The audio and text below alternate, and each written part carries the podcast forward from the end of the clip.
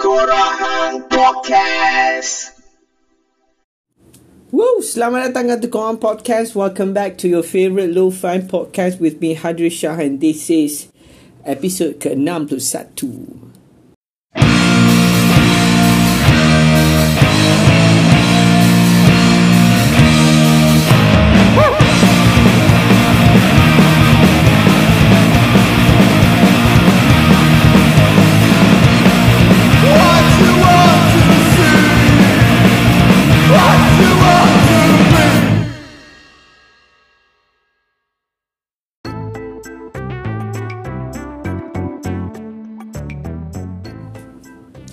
Tuan-tuan dan puan terima kasih kerana setia mendengar your favorite lo-fi podcast Tengku Ahang Podcast episod 61 29 Januari lalu aku uh, berada di Negeri Sembilan Seremban 2 di Lotus uh, Tesco kerana dijemput oleh organizer Pesta Buku dan Komik Seremban 2021 untuk berada di sana. Sempena ada dua benda aku pi. Satu adalah untuk konon-kononnya melancarkan buku keempat aku. Atau buku pertama aku tulis dengan rumah penerbitan Cukom Press bukan jurnal anarki. Yang keduanya kerana hadis uh, untuk sepentas bersama Bapak Nasir Jani pengarah prolifik tanah air.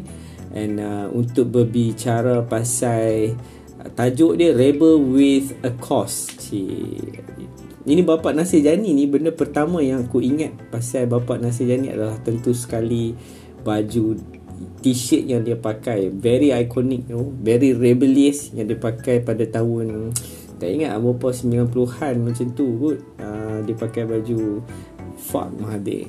Cool. ini benda-benda yang real. Ha, jarang kita jumpa sosok-sosok yang sebegini rupa dalam skena Malaysia ni scene kat Malaysia ni jangan kita nak tengok benda-benda yang macam ni. Dan dan uh, Bapak Nasir Jani adalah benda yang yang kita selalu ingat pasal dia cerita pasal cetak rompak dia cerita pasal dia politik cerita pasal uh, cabaran-cabaran dia atau perlawanan-perlawanan dia tentang filem dan uh, melawan finas dan sebagainya dan aku sangat betul lah nak, duduk kat dalam uh, kat, nak duduk dalam uh, forum itu dengan bersebelahan dengan Bapak Nasir Jani.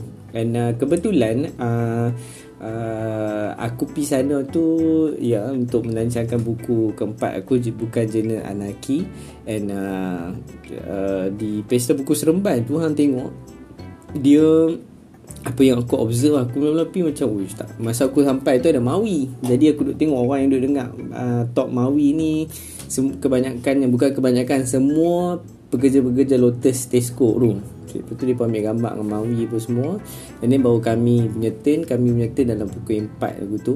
And uh, aku pun bila aku tengok tu aku rasa macam tak sama lah macam scene dekat uh, KL ni. Bila hang kat KL ni hang tengok macam ramai orang macam-macam lah. Hang boleh tengok perangai macam-macam lah. tapi bila hang duduk kat Seremban ni hang tengok macam tak berapa ramai. Macam tenang kan?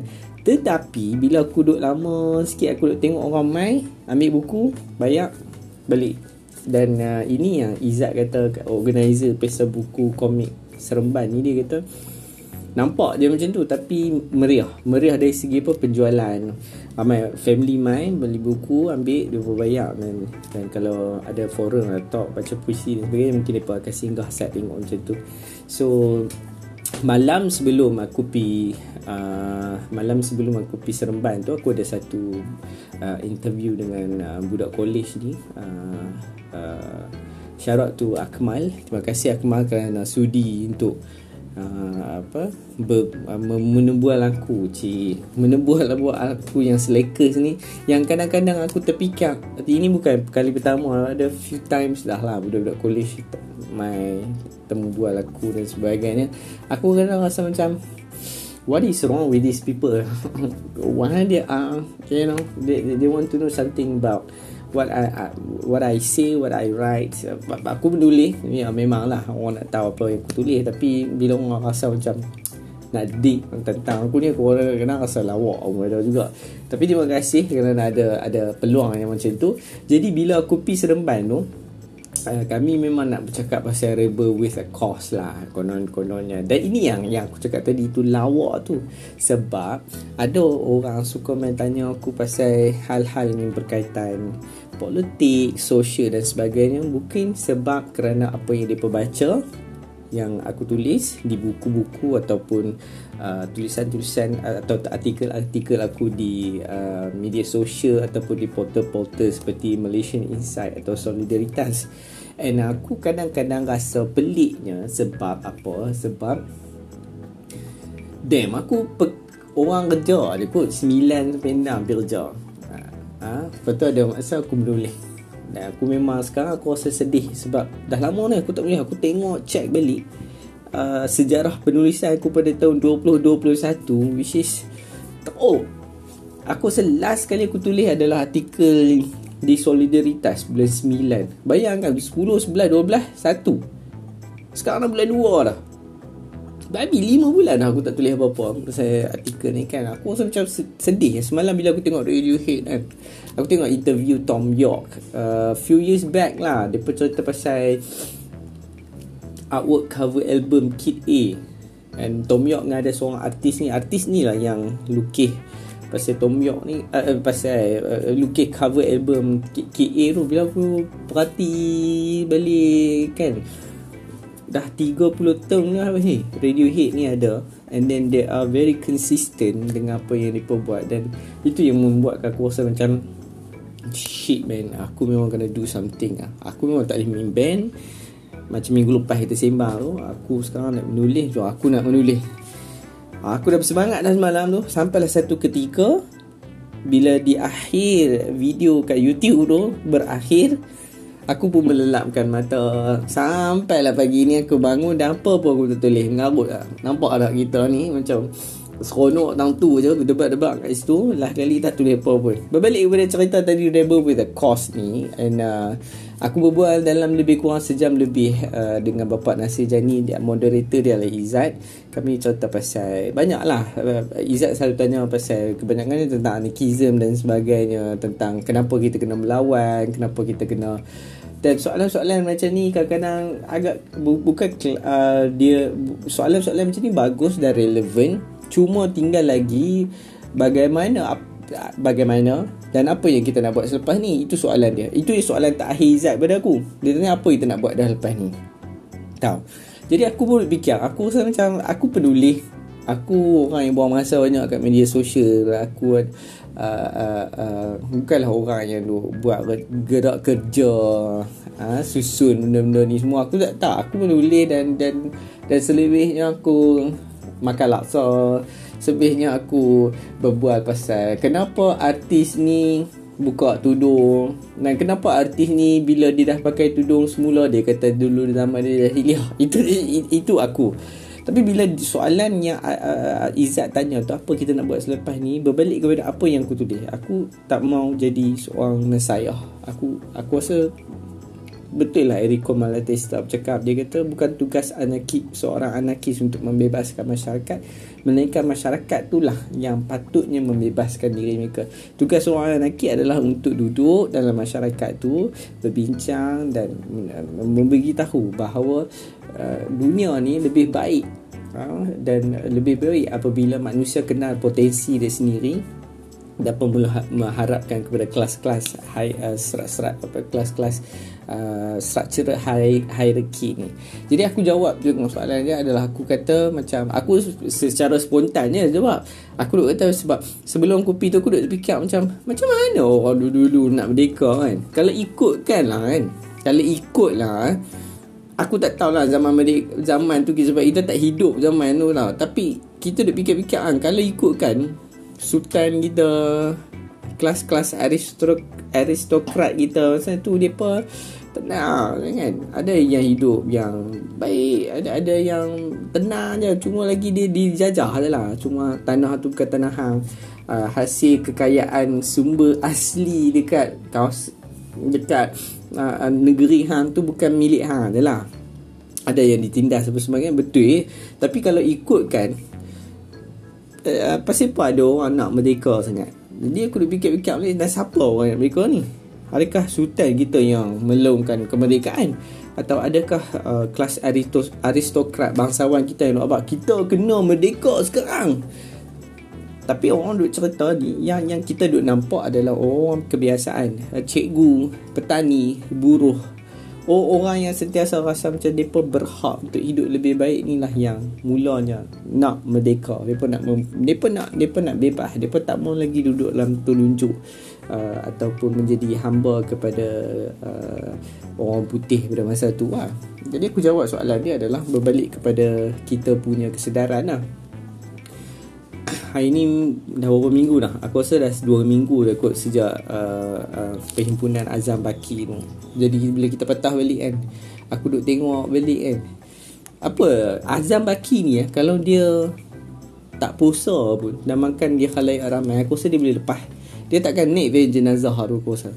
Ha? sebab apa? Sebab apa tuan-tuan? Apa? Rasuah yang dia punya case tu yang macam gila babi. Dia boleh kata tu account dia adik dia pakai account dia pun kita dah rasa macam shit man. Benda macam ni boleh lepas. Apatah lagi tuan-tuan puan kalau tak puasa ni dia boleh lepas lah. semua orang boleh pejam mata jadi tinggal lagi kepada apa yang aku nampak. Untuk aku fundamentalnya adalah kesedaran. Kesedaran apa? Kesedaran bahawasanya kita dah tak perlukan lagi dah orang yang kita tak perlu lagi dah bergantung kepada orang-orang yang kononnya akan uh, membawa kita ke jalan yang terang ataupun orang-orang yang akan menemukan kita dengan kebahagiaan ataupun orang-orang yang akan memimpin tangan kita menuju ke syurga nanti tak payah tak payah. Aku rasa kalau kita betul nak dan kita lah sedap dan kita lah susun kemudian apa yang kita nak buat. Itu itu jawapan aku secara ringkasnya. Tapi berbalik kepada rebel with a cause ni Aku seronok gila dengar Bapak Nasir Jani cakap kan. Dia memang real lah. Aku rasa dia tak ada filter Dan aku rasa macam Very consistent uh, A very wise guy. Mungkin dulu dia macam kita kan Memberontak. Mungkin masa tu orang tengok ni Memang dia ni ha, dia ni memang orang geram dia tengok dia ni Mamat ni kan. Dia boleh dia, dia, dia cakap benda pasal rambut panjang tu aku memang seronok gila. Dia kata zaman dia tu kan ada dulu kumpulan rock tanah air yang kena potong rambut secara rasmi.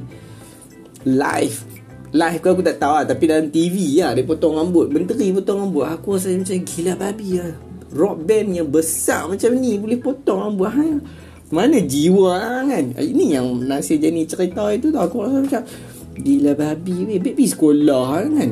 Bek jadi Bek jadi pengawas kan? Apa benda rock? Kan Ha membiarkan. Aku, Tapi aku tak tahu. Kita tak tahu lah. Macam Orang selalu cakap Semua orang nak makan Semua orang nak ada duit Apa semua. Ni lah berbalik kepada Rebel with a cause yang Actually tajuk tu sebenarnya Dia untuk Bapak Nasir Jani. Sebab dia Aku rasa dia dia ada bawa keluar ayat tu statement tu rebel with a cause ni kan?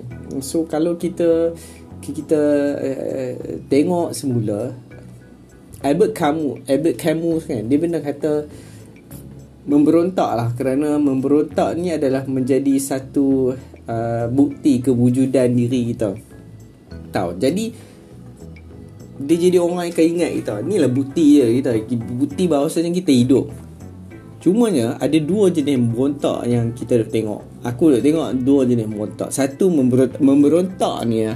Kalau hang kat tempat office kan, bos memang tak suka kat hang lah. Bos ke siapa-siapa memang tak suka hang. Mungkin ada sebab, ada sebab dia. Hang memberontak sebab apa? Ini yang dipecah pada dua ni. Satu, kalau kat office ni, hang nampak macam orang tu rebel amat ni, atau minah ni rebel ni. Ha, kerja tak mau buat. Saya, ini bukan dalam JD saya ni. Jadi buat apa saya nak buat kerja ni Fucker kan Orang macam ni aku dah biasa jumpa dah Dan aku rasa sinis juga. Aku kata macam This is not in my JD so, Why should I do this? Kan? Sampai aku gelak-gelak. Sebab apa? Sebab kadang-kadang bila kita kerja ni tuan-tuan puan Ham punya pangkat dengan pangkat aku lebih kurang. Kita bukan ada pangkat sangat pun Ada grade dia kan? Jadi bila Han duk beria sangat kan? Kerja tu kerja sama-sama. Han tahu bila Han tak buat Kawan Han susah. Walaupun dia tak ada lain jadi hang Tapi kalau hang tak buat Kawan hang susah tak? Kawan jadi Serabu Depressing Anxiety Dan sebagainya Sebab Kerja tu duduk atas bawah atas kepala dia ya. Jadi hang pun tak mau buat. Hang berontak lah kan? Kerja aku mampu pergi hang ha, Tapi hang hidup hang tenang. Ha, Memang tenang. Tapi kawan tapi benda ni macam ni Benda-benda macam ni Kadang-kadang kita beralah lah, lah. Jadi memberontak macam ni Aku rasa selalunya orang tak bersuka Sebab apa?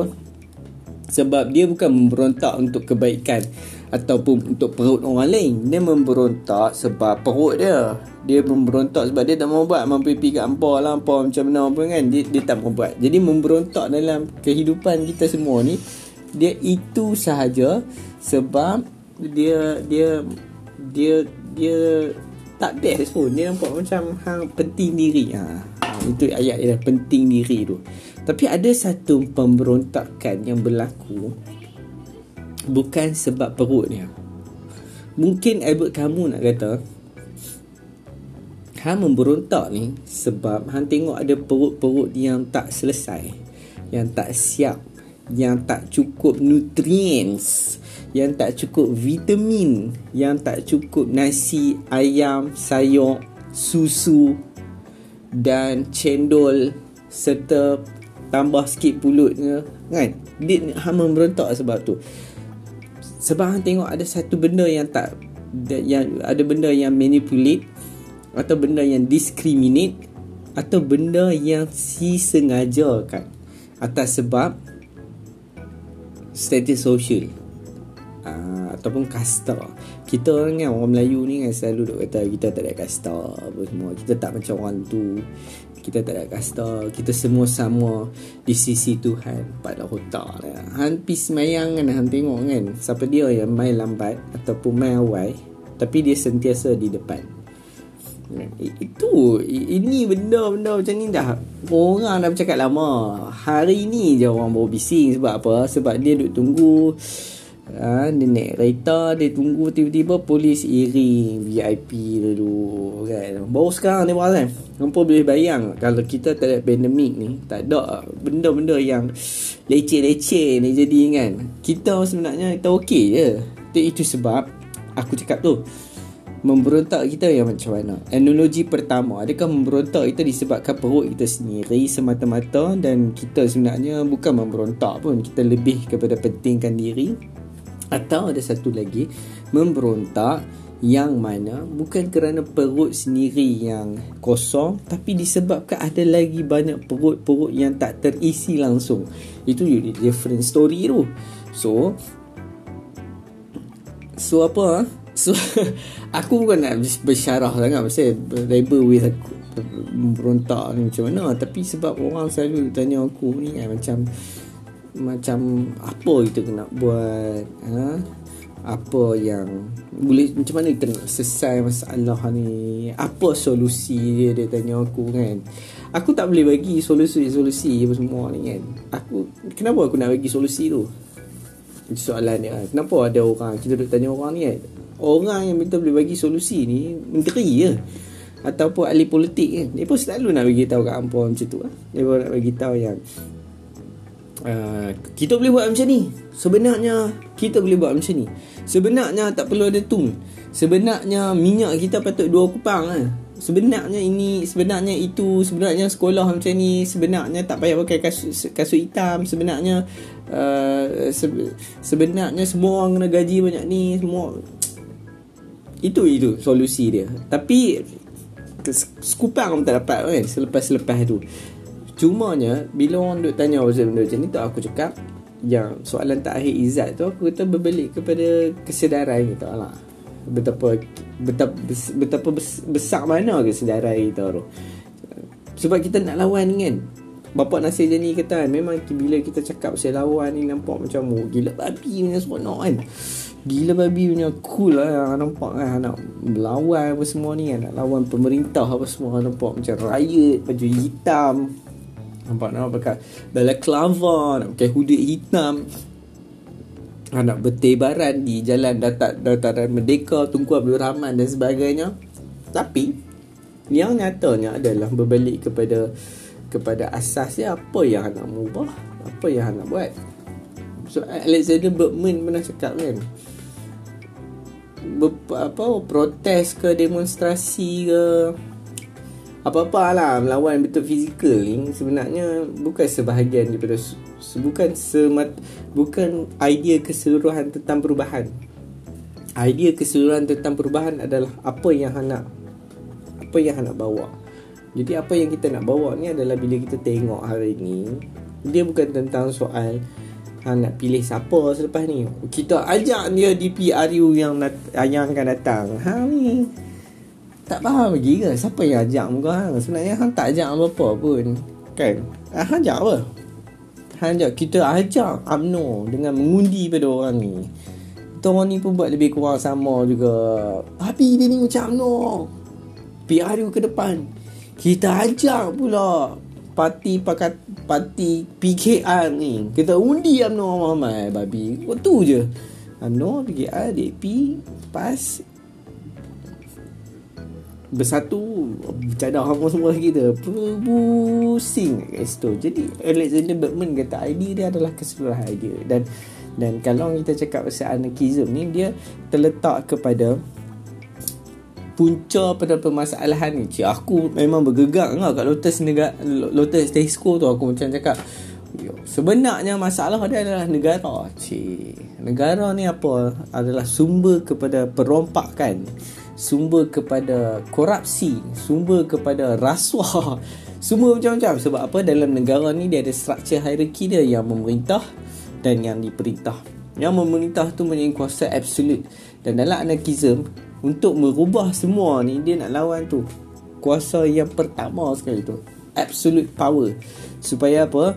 Supaya dia dipecah-pecahkan. Supaya tidak ada lagi kuasa yang diberikan kepada individu tertentu dalam kelompok yang kecil mempunyai kuasa yang mutlak.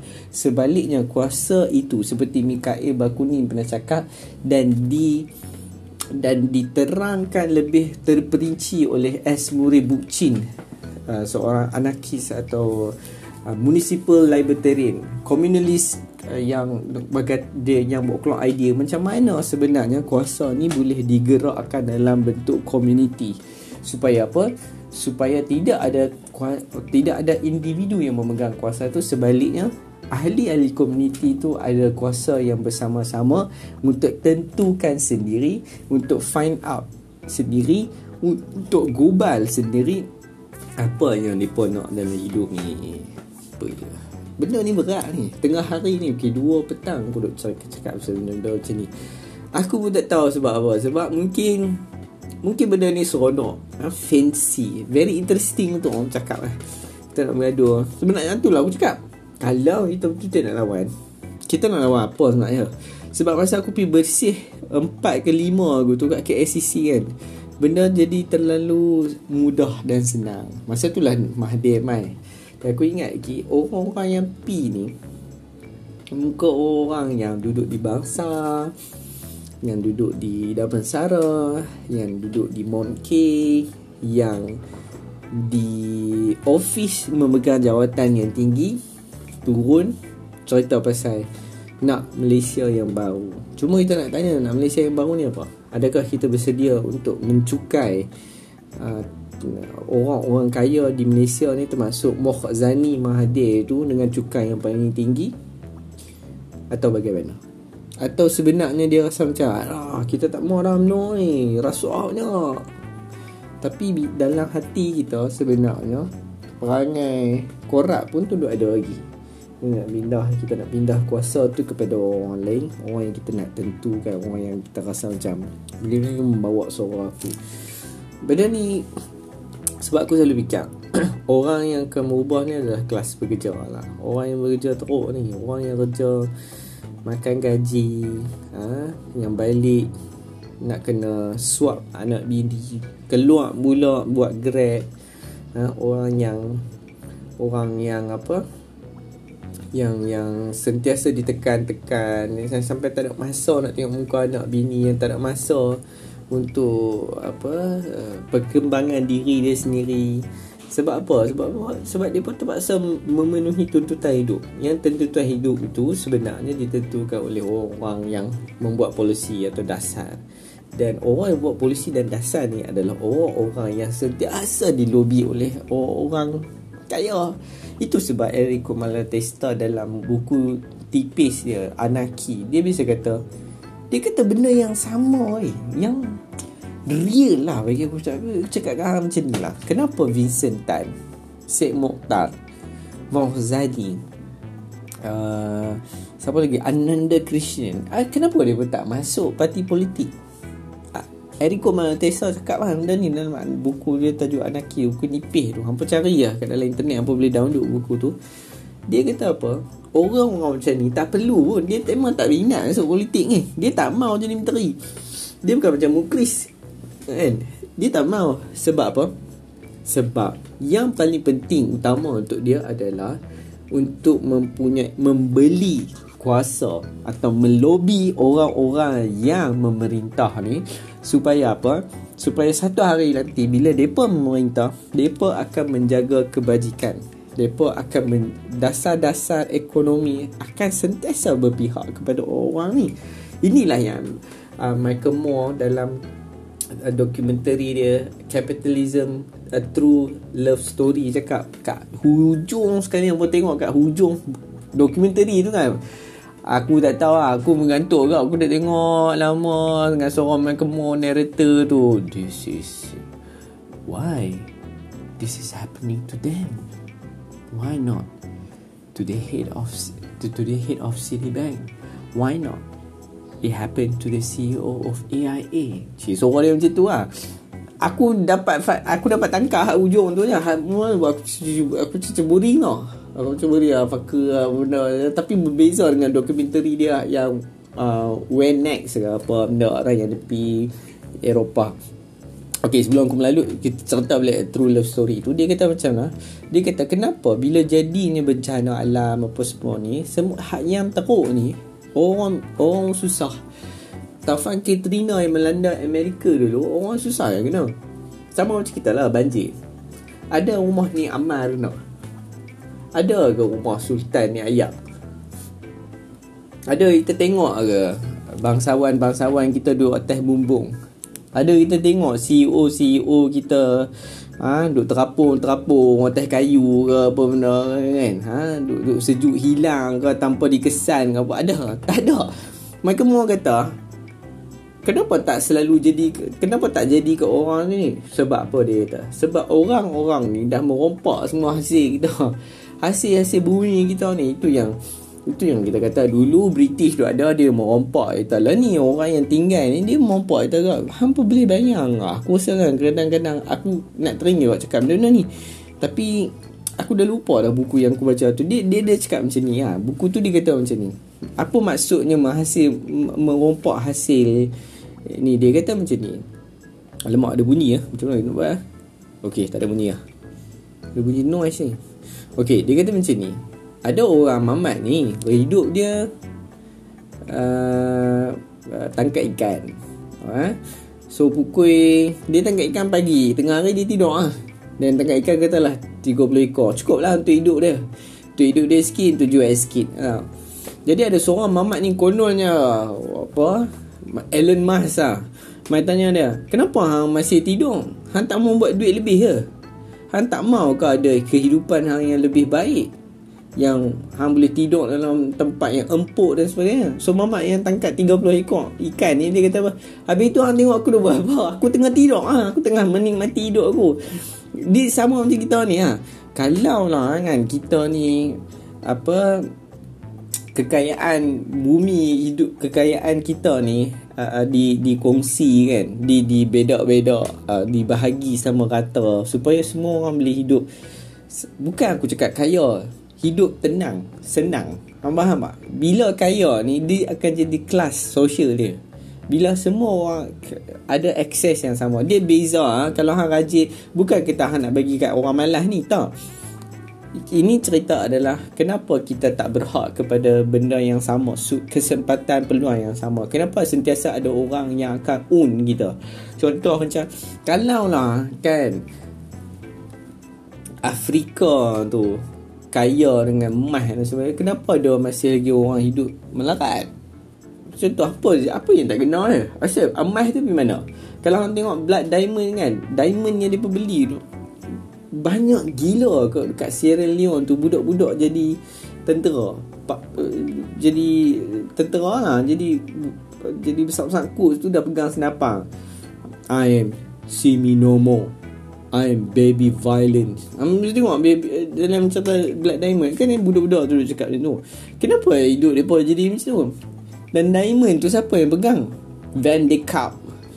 Si bastard yang kaya Kaya tu yang beli Diamond tu Bila negara tu berubah Polisi dia Dia boleh beli Dia boleh buat polisi tu Dan benda tu still jadi, lagi jadi tak jadi macam kita ni lah kan. Yang semua orang nak suruh kita jadi kaya ni siapa nak suruh bayar zakat lebih ke?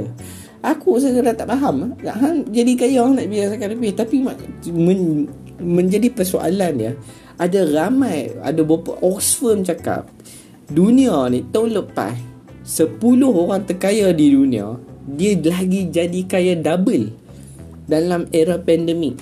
Selesai dah masalah kemiskinan kat dunia ni? Mampu haram tak jadi Tak jadi selesai pun. Jadi masalah dia apa sebenarnya? Adakah kita kena keluar pada masalah.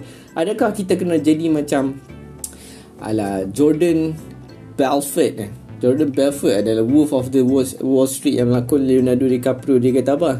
I want you to deal with your problem by being fucking rich. Shit man. Kalau aku Kalau aku agent insurance ke apa Aku buat sales ke apa Memang babi aku memang termakan gila Ayat-ayat macam ni lah kan? Itu sebab aku rasa aku tak mau buat sales. Aku tak mau Aku rasa Nanti tak syok lah Ada satu benda yang aku akan lepas ni. Komplain ni. Benda komplain ni sebenarnya seksi. Dia seronok lah Dia seronok.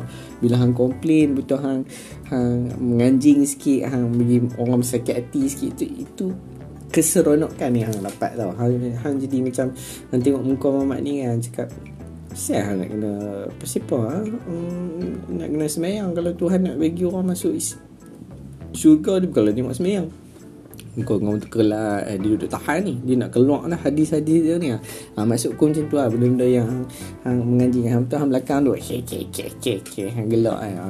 Ini macam tu. Jadi itu ya Balik kepada apa yang kita cakap tadi kan. Jadi kaya ni dia boleh selesai masalah ke Kan kalau semua orang dapat kesempatan yang sama Peluang yang sama Kan ha? Aku tak kata benda tu selesai lah. Aku tak kata takkan ada masalah lagi di dunia ini. Dunia akan aman. Palestin akan berpesta tujuh hari tujuh malam. Syria akan kembali segar mentari di ufuk akan semakin cerah malam akan sentiasa ditemani bintang-bintang dan kita akan sentiasa berasmara aku tak kata aku tu tapi aku kata benda-benda macam ni lah. Kenapa ada kelas sosial dan sebagainya? Dan kenapa kita jadi kena memberontak Aku serah kepada hang lah sama ada nak memberontak atau tidak itu hang punya pasal lah. Tapi dah bila since ada orang tanya, aku pun buat tunjuk terror lah. Aku macam biasa lah. Bila orang tanya buat terror, buat terror kan. Ini orang tak tahu kalau kita kena tangkap macam mana kita pun takut kencing wah bila polis main rumah kan. Kita tak tahu. Tapi betul lah Albert kamu kata bila hang memberontak dan ingat memberontak ni bukan hak nombor satu tu hak yang berfikir perut dia sendiri tu.